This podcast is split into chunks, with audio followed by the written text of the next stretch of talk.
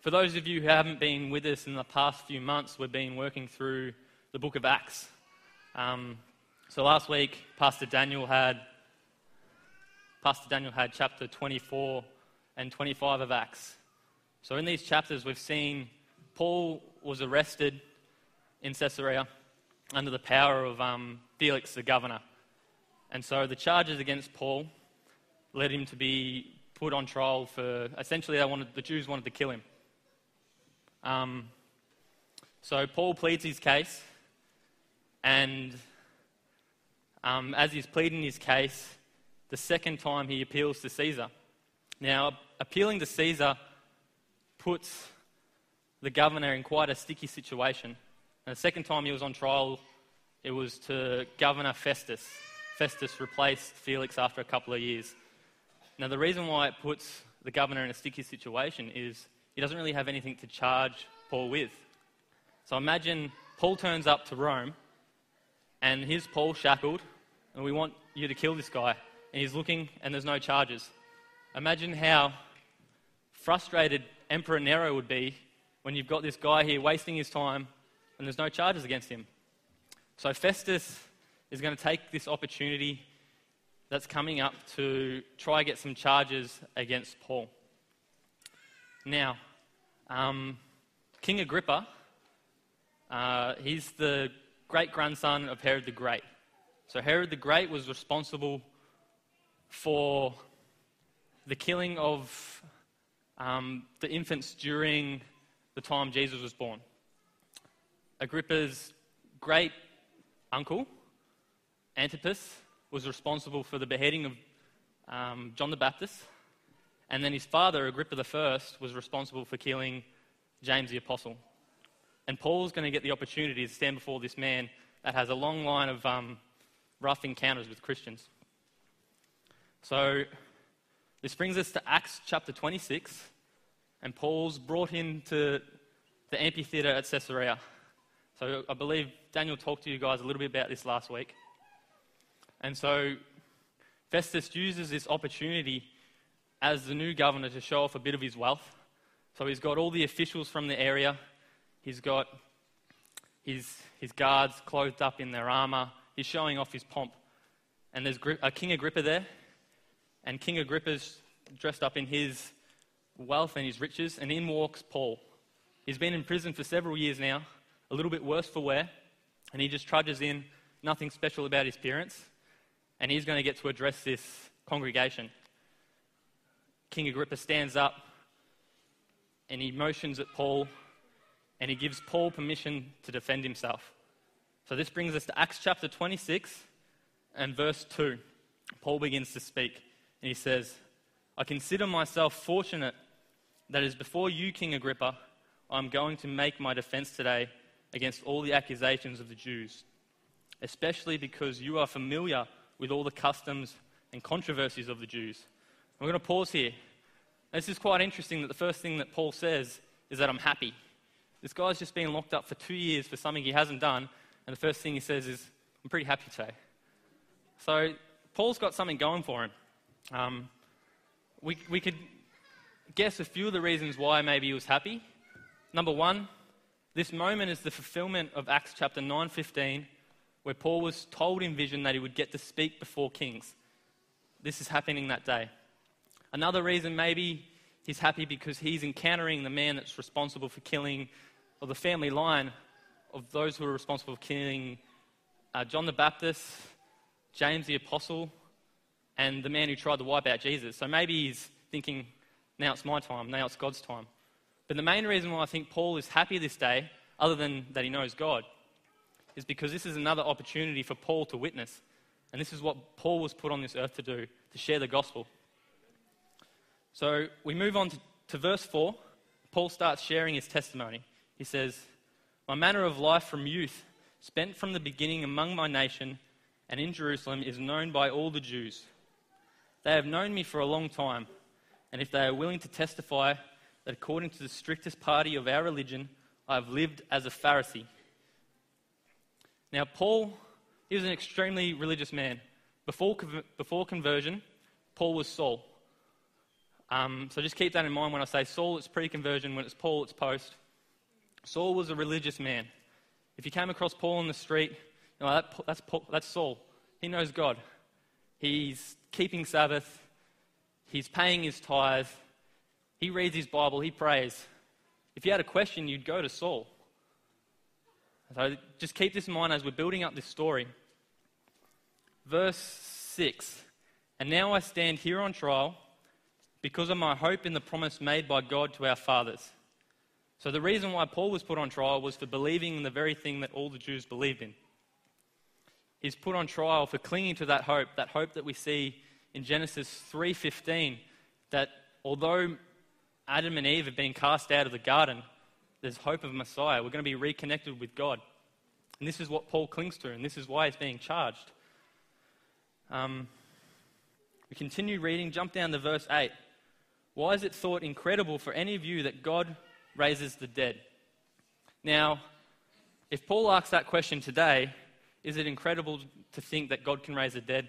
A lot of people might say yes. Because we live in an age where the question isn't, does God exist? Um, does God raise the dead? But rather, does God exist? But this wasn't like that in this time. This was a group of religious people that he was addressing. They might not have all worshipped Yahweh, the God of the Jews, but they believed in God.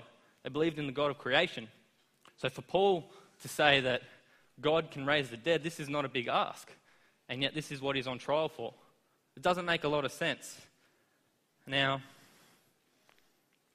I find it pretty interesting too that Paul, being an educated man, he's would be considered to have done several PhDs. This is a man that has all the answers, and yet when defending himself, he doesn't go into the nitty gritty of it all. He just shares his story. So, what can we learn from that? Now, we continue this story. Verse 9 I myself was convinced that I ought to do many things in opposing the name of Jesus of Nazareth. I did so in Jerusalem. I not only locked up many of the saints in prison after receiving authority from the chief priests, but when they were put to death, I cast my vote against them. And I punished them often in all the synagogues and tried to make them blaspheme. And in raging fury against them, I persecuted them even to foreign cities. And then we need to pause here and back up a little bit. This is Saul. This is the godly man who knows how religion works. He's there every Sabbath, he's paying his tithe, and yet look how far he's gone. He's now persecuting people. Could it be possible that we think that we're following God and we're doing all the right things to the book, to the strictest party, like a Pharisee, and yet be used as a tool by the devil. This is a pretty scary thought because Saul was doing everything he thought he should do. I pay my tithe, I go to church, I read my Bible, I study the word, I pray, and yet here he is being used by the devil. This is a wake up call for all of us. No one is um, free from being used by the devil. We need to be very vigilant in our day to day walk. We're in, we're in war here, we're at, we're at battle. Um, we continue reading. Uh, rather than continue reading, I'll just, I'll just share it with you. In verse 12 through to 14, Paul starts to share his experience, his conversion experience. Now, he was on this mission from God to rid the world of these pesky Christians, these guys that were ruining it for everyone else, sent from God. So Paul's wandering along the road to Damascus. He's got God on his side. I'm going to get rid of these Christians, these heretics. Next second, there's a flash of light. Paul falls to the ground, all the guys with him, and he's blinded. And then he hears this voice call from the light, and it says to him, Saul, Saul, why are you persecuting me? It is hard for you to kick against the goads. Now, when I first read that, I'm thinking, what, what's a goad? Is it like a large goat? I'm not sure. But when I looked it up, a goad is a large sort of stick with a spike on the end. And so when they were farming, they had their oxen shackled up to the plough, and they would use the goad to direct the oxen. And so, what Paul is doing is he go, he's going the opposite direction to the, the ox driver. He's going the opposite direction to God. But he didn't realize it. Imagine kicking against a, a sharp spike. That's going to hurt, it's going to leave some damage. It's not until Paul encounters God that he realizes he never knew God. Paul thought he was doing everything right. He was following the book, he was following the rules. And then he meets Jesus. And bam. Oh, you mean I wasn't meant to be killing those Christians? That was bad? Yeah, it was bad, Paul. What are you doing? It's not until we encounter Jesus ourselves that we can be changed from the inside out. Now, these things that Paul, Saul was doing, paying tithes, keeping the Sabbath, these are all great things. But they, in and of themselves, do not save us. God wants our heart. I've got a quote here from Ellen White. In Steps to Christ, page 18, she says, It is impossible for us of ourselves to escape from the pit of sin which we are sunken. Our hearts are evil and we cannot change them. Education, culture, the exercise of will, human effort, they all have their sphere, but they are powerless. They cannot change the heart. There must be a power working from within. That power is Christ. So, like I was saying, these things that Saul was doing, these are great, these are great things. This is what God wants us to be doing. But they don't change our heart. God wants our heart. And this brings me to my own encounter. Um, I grew up in the Seventh day Adventist church, perhaps like a lot of you. And growing up, all I saw was this list of rules. You've got to do these things. And for me, I went, no, that's not for me. Um, I want to find pleasure and happiness. I was put on here for, on earth for adventure. And so I started searching for adventure. And that search led me to Canada. And I was working in the snowfields over there. I wasn't really working, I didn't have a job, but I was there. Um, so each day, I, um, I was snowboarding. At night, I was partying. Because this is what I was put on earth to do for adventure, for excitement. And I was living my dream. And it wasn't long before that dream kind of wore thin. I'm going, well, what's next? So then you'd party harder and you'd look for more gnarly lines to do on the snowboard, bigger jumps. You just keep pushing it because that's what life is all about. But then I got thinking, you know, h- how long before I reach the top? Is, is there a top or am I just going to be constantly going, what's next? And I can remember the day that I had my first encounter with Jesus. It was towards the end of the snow season, and I was in the forest because that's what I like to do. I get in the forest, and I'm walking around with my mate, and we're chatting. And I was just sharing with her about where my headspace was at, that I was, although I was living my dream, I was kind of a bit lost. And um, I just remember having this stream of consciousness, and I was talking more than I usually do. Um, and it was just, just verbalizing every single thought I had. And then all of a sudden it clicked. Those rules and that that I saw that were restricting me as a kid, that was a list to stop me from enjoying life, was actually the ticket to enjoy life. It was the ticket to freedom. Not that by keeping them I would be saved, but they were pointing me in the right direction. The law would reveal to me that I needed Jesus. It wasn't until I encountered Jesus that I understood what it was all about. We need to, each of us need to ask this question Have you encountered Jesus? Maybe you're like me and you grew up in the church and then you left seeking something else. Or maybe you've stayed here the whole time. But just because you've been in this building the whole time doesn't mean you've met him yet. This is the most important question that we could each ask ourselves Have I encountered Jesus? Think about how much time we put into thinking about what will I do for a career. We research, we think about it hard. Some maybe more than others. Or buying a new car. You research which has got the best mileage, which is the safest. What kind of activities do I want to do? You put a lot of time into buying new things. And yet, when it comes to Jesus, do we even ask the question, Have I met him yet? Or are we just going through the motions, looking at everyone else and go, Oh, that's what I'm meant to do. So I'll just join the crowd or just follow along. This is the most important question we can each ask ourselves. And we've only got one lifetime to do it. Encountering Jesus is like encountering a tsunami. You cannot stay the same afterwards. Why why would I, as a 20, 20 year old, leave the carefree lifestyle, snowboarding and partying, move up here, work long hours for little pay. It doesn't make sense. Why would a 20 year old do that? I had one guy say, You're throwing away your youth. You know what the answer is? I encountered Jesus. You can't stay the same when you meet Jesus, He changes you. Some people don't have a testimony simply because they don't have a testimony. They haven't met Jesus yet. So we need to ask ourselves this question Have I met Jesus? We'll continue reading on in Acts 26. And what we're going to look at now is the vision that Paul receives from Christ. Verse 15 said, Who are you, Lord? And the Lord said to him, I am Jesus, whom you are persecuting. But rise and stand upon your feet. For I have appeared to you for this purpose, to appoint you as a servant and witness to the things in which you have seen. Me to those in which you in will, will appear to you, delivering you from people and from the Gentiles, to whom I am sending you, to open their eyes, so that they may turn from the darkness to light, from the power of Satan to God.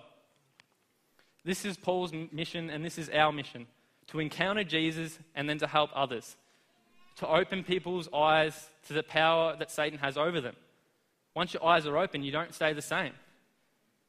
Jesus is a rock, and we've got two options. We either fall on that rock and we're broken, he puts us back together. We won't be put back together the same. It's a new, improved version. Or we wait till later and that rock's going to come down on us and it's going to come down hard. Two choices. Either way, we're going to be broken. This, this concept of opening their eyes, I don't know if any of you have had that, that, that experience before, that being blind, but now I see. It's amazing grace. The power of deception is incredible. And it's not until you step out of it and you step into the light that you look at where you were and what was I doing there? How could I not see? And maybe you're in that light now and you're looking around at your friends and your family and going, how can they not see this? Which is why it's our duty to reach out to them. In life, there's several different times it talks about in the Bible we get these two options. Either you're with the wheat or you're with the tares? Are you a goat or are you with sheep? David Roper has this quote. He says, Every soul with Christ is a missionary, every soul without Christ is a mission field. Which one are you? There's no sitting on the fence. Either you've encountered Christ and you're going to be sharing that experience with other people, or you're still a mission field. Ask yourself the question which one are you? I've been asking myself this question all week. Um, well, I went back to Victoria and I had a really good break, but spiritually I was getting flat. I just went home and I switched off. You know, it's not an easy journey, and we all have our times when we struggle. And then I come back and I'm preparing the sermon, and I've been getting kicked all week. Have I encountered Jesus? What am I doing here? We need to be constantly re-evaluating this situation. Am I a missionary or am I a mission field? I'm meant to be out there reaching out to people, and I'm sitting there this week going, someone needs to reach out to me.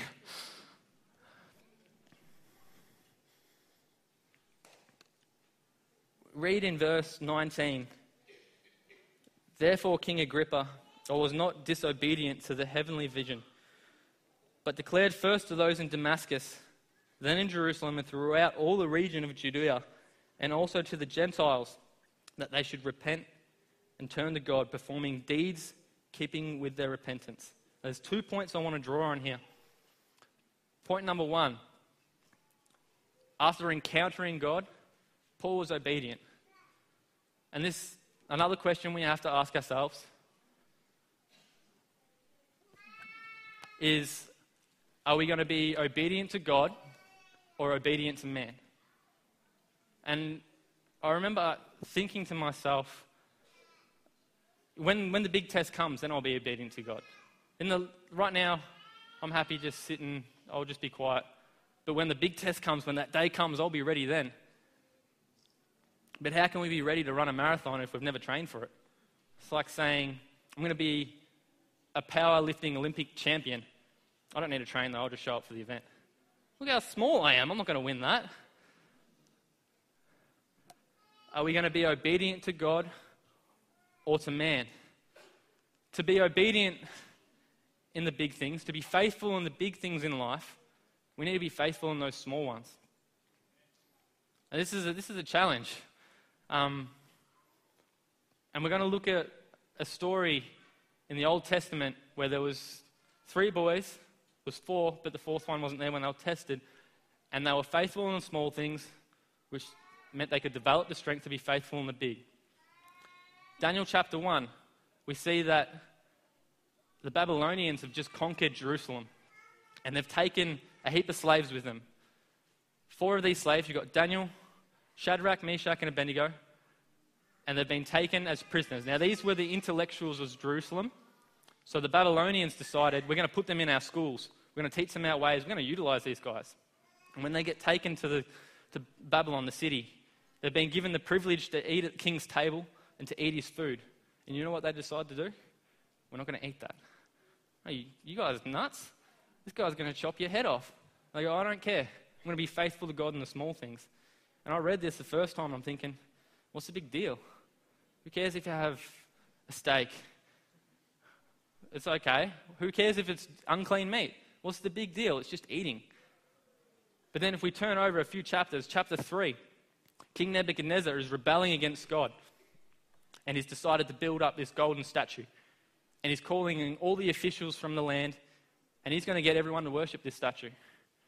And so the day comes, and everyone's standing there, the trumpet sounds. Nebuchadnezzar says, You bow down to my statue. Who do you think was able to be faithful on the big day? There's a lot of Jews there. Who was able to stand up? There was three Shadrach, Meshach, and Abednego. The ones that were faithful in the small things were then faithful in the big. We're kidding ourselves if we think when the time comes, when we're tested for our faith and we're threatened with death, we're going to be faithful. We, can, we can't be faithful in those little things today.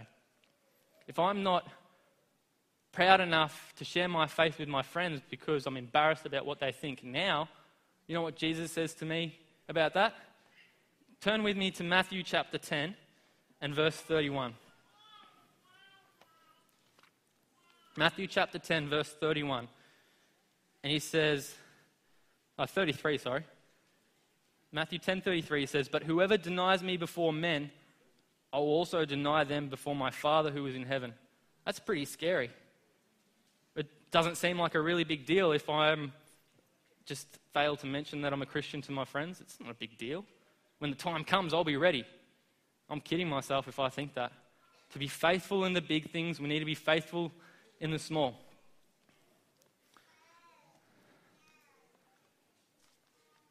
This is some challenging things that I'm bringing up today, but these are important questions that we each need to ask ourselves. If not now, then when? Paul goes on in verse 20, we read it before, but he talks about performing deeds, keeping with their repentance. And what is Paul talking about here? One second he's saying you know, we're, we're, saved by grace, and then it almost sounds like he's saying we earn it, deeds fitting with repentance. But this isn't what Paul is saying. What Paul is saying is that the health of the roots is revealed in the health of the fruits. If we've encountered God, the way we live our life is going to reveal that. To be faithful in those little things, so we can be faithful in the big things, we need to have encountered God. Our actions, how we live our life, how we respond to our friends, reveals whether or not we've encountered God. Like I was saying before, um, Saul he was living a good life. He was following God to the best of his ability, but he hadn't encountered God yet. So he was doing good things and he continued doing those good things afterwards. The change, though? Direction, because he had encountered God. He knew where he was going then. The health of the roots, the health of our heart, is revealed in the health of our fruits. God doesn't care about the externals if we're still rotten to the core. How does that help us? Imagine getting to that day that second coming and going, hey, God, well, look at all these great things I did. He goes, but look at the core of you, it's rotten. Turn, turn with me to Matthew chapter, chapter 7. These are some more scary words from Jesus. Matthew chapter 7, verse 21. I'm going to read down to 23. These are possibly the scariest words I've read in the Bible. Not everyone who says to me, Lord, Lord, will enter the kingdom of heaven, but the one who does the will of the Father who is in heaven. On that day, many will say to me, Lord, did we not prophesy in your name and cast out demons in your name and do many mighty works in your name? Going by the description, these sound like Christians. How does Jesus talk to them? And he said, Then I will declare to them, I never knew you. Depart from me, you workers of lawlessness. That is brutal. Depart from me. Imagine it's the second coming, everyone's excited. Jesus, we've been waiting for you ages. Depart from me. Well, that, whoa, that is scary. We really need to take the time to ask the question Have I encountered God? All of us, myself, the leadership team at this church, even if it's your first day, ask yourself this question Have I encountered God? Do I want to encounter God? It's the most important question you could ever ask yourself in life.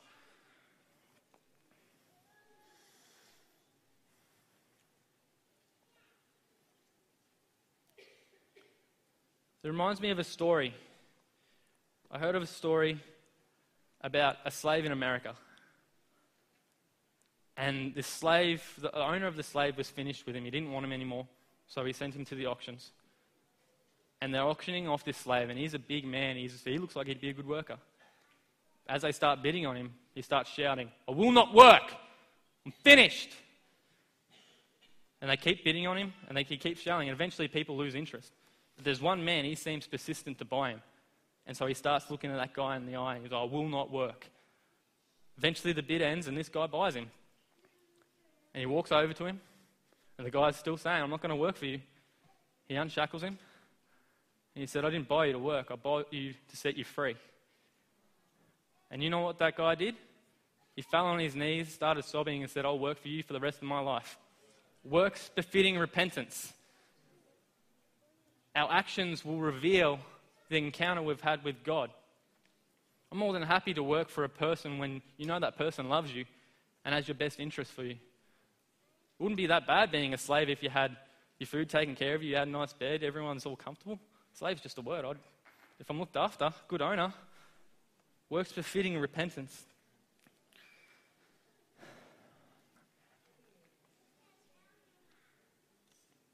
We're going to jump down to verse 21. Paul says, For this reason, the Jews seized me in the temple and tried to kill me. The reason why the Jews seized Paul was because he was being faithful to God rather than faithful to man. To this day, I've had the help that comes from God. And so I stand here to testify both to small and to great, saying nothing but the prophets, nothing but what the prophets and Moses said would come to pass that the Christ must suffer, and that by being the first to rise from the dead, he would proclaim light both to our people and to the Gentiles. Now we see time and time again, Paul throughout his testimonies, he comes back to the resurrection. Why is Paul so interested in the resurrection? Um, that's old hat, isn't it? There's two reasons why I think Paul's interested in the resurrection. Number one, all of Christianity hangs on it. If you want to disprove Christianity, you, you disprove the resurrection.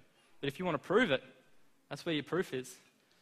If anyone is still sitting on the fence about that, I recommend reading A Case for Christ by Lee Strobel. It's a great book. He actually set out to disprove Christianity, and he knew if he was going to disprove it, he'd disprove it with Jesus, he'd disprove it at the resurrection. This man's now a Christian. The resurrection proves it all. This is what it all hangs on.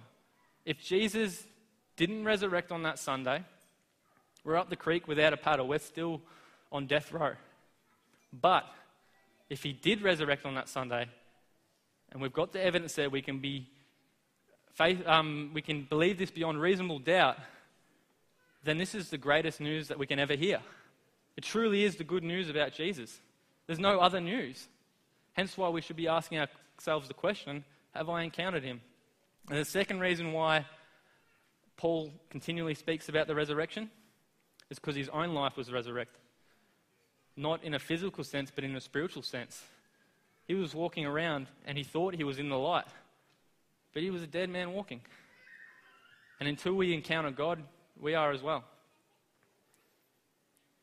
This is pretty, some pretty heavy stuff. Some, it's some good stuff to think about.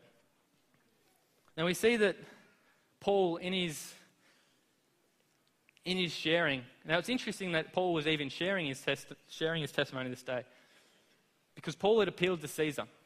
So, regardless of the outcome of this day, whether or not they went, okay, he's innocent, he's still going to Rome. He's appealed to Caesar, and to Rome he will go. So, today is not a trial, today is just Agrippa being curious about one man. And so, Paul directs his disclosure right to Agrippa. And if we jump down to verse 27, he says, King Agrippa, do you believe the prophets? I know that you believe. Paul was aware of King Agrippa's past. King Agrippa lived as a Jew, although he didn't have Jewish blood. He understood the customs and the practices. And he puts King Agrippa in a bit of a difficult situation. If King Agrippa says, No, I don't believe the prophets, then all the Jews lose faith in him. Who's this King Agrippa guy? We thought he was one of us. But if he says he does believe in the prophets, then that means he believes in the resurrection. Paul has him in a corner. Verse 28 And Agrippa said to Paul, In a short time, would you persuade me to be a Christian? And Paul said, Whether short or long, I would to God that not only you, but all who hear me this day might become such as I am, except for these chains. After encountering Jesus, Paul's only desire in life, his mission in life, was to share his experience with others so they could have the same love that he had. Just think about this concept encountering God. This is the most powerful being in the universe, the creator of it all, and we can get to know him. That's pretty incredible when you start thinking about it. It's almost so incredible that I think we just put it on the shelf and go, well, maybe it's too good to believe. But Paul believed this with all his heart. And his desire was for King Agrippa to see this. And his desire was for everyone else who heard this message. Today, each of us is hearing this same message. The desire for God is for each one of us to come to Him, to encounter Him, and be changed by Him. I don't know if you've ever felt like a slave to your old life and just hoping for a new one, a slave to a habit. Jesus wants to set us free. He's paid the price. All we got to do is let Him. You know what that leads to, though? A life working for Him, because how could you not be thankful for something so huge?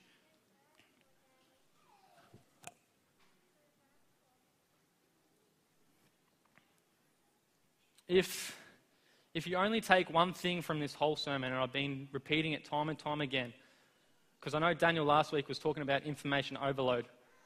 And um, we are in the information age. We read great articles, and the next second, oh, look, a puppy. Um, it's straight out. If you only get one thing out of this sermon, it's this question Have I encountered God? If you haven't encountered God, then you need to start seeking. And if you have, you should be sharing it. Because it's the greatest thing that you could ever be doing. I love my life now. I'm stoked with it. It doesn't, it doesn't really make sense. If I ask myself the question, um, actually, I felt when I, was, when I was in church as a kid, I felt the call to ministry. I don't know how old I was. I think I was under the age of 10. I remember sitting in church and God just putting this deep impression in my, my mind, going, You should be a pastor. And me going, No, I'm not doing that. And I pushed it away. And I, I just went, That's going to stop me from having fun. I want to see the world. And then here I am, after encountering Jesus, I couldn't be more happy. This is all I want to do. I want people to experience what I've encountered. You, you can't encounter Jesus and remain the same. So I'll just pray that each one of us comes to encounter Jesus and that each one of us can share it with our friends. Now, I was saying before that either we're a missionary or we're a mission field. Now, being a missionary does not mean you need to pack up your bags, quit your job, and move to Argentina. It doesn't mean that you need to be a pastor. It doesn't mean that you need to go through the Arise program and be a Bible worker. Being a missionary means just sharing your experience with those around you.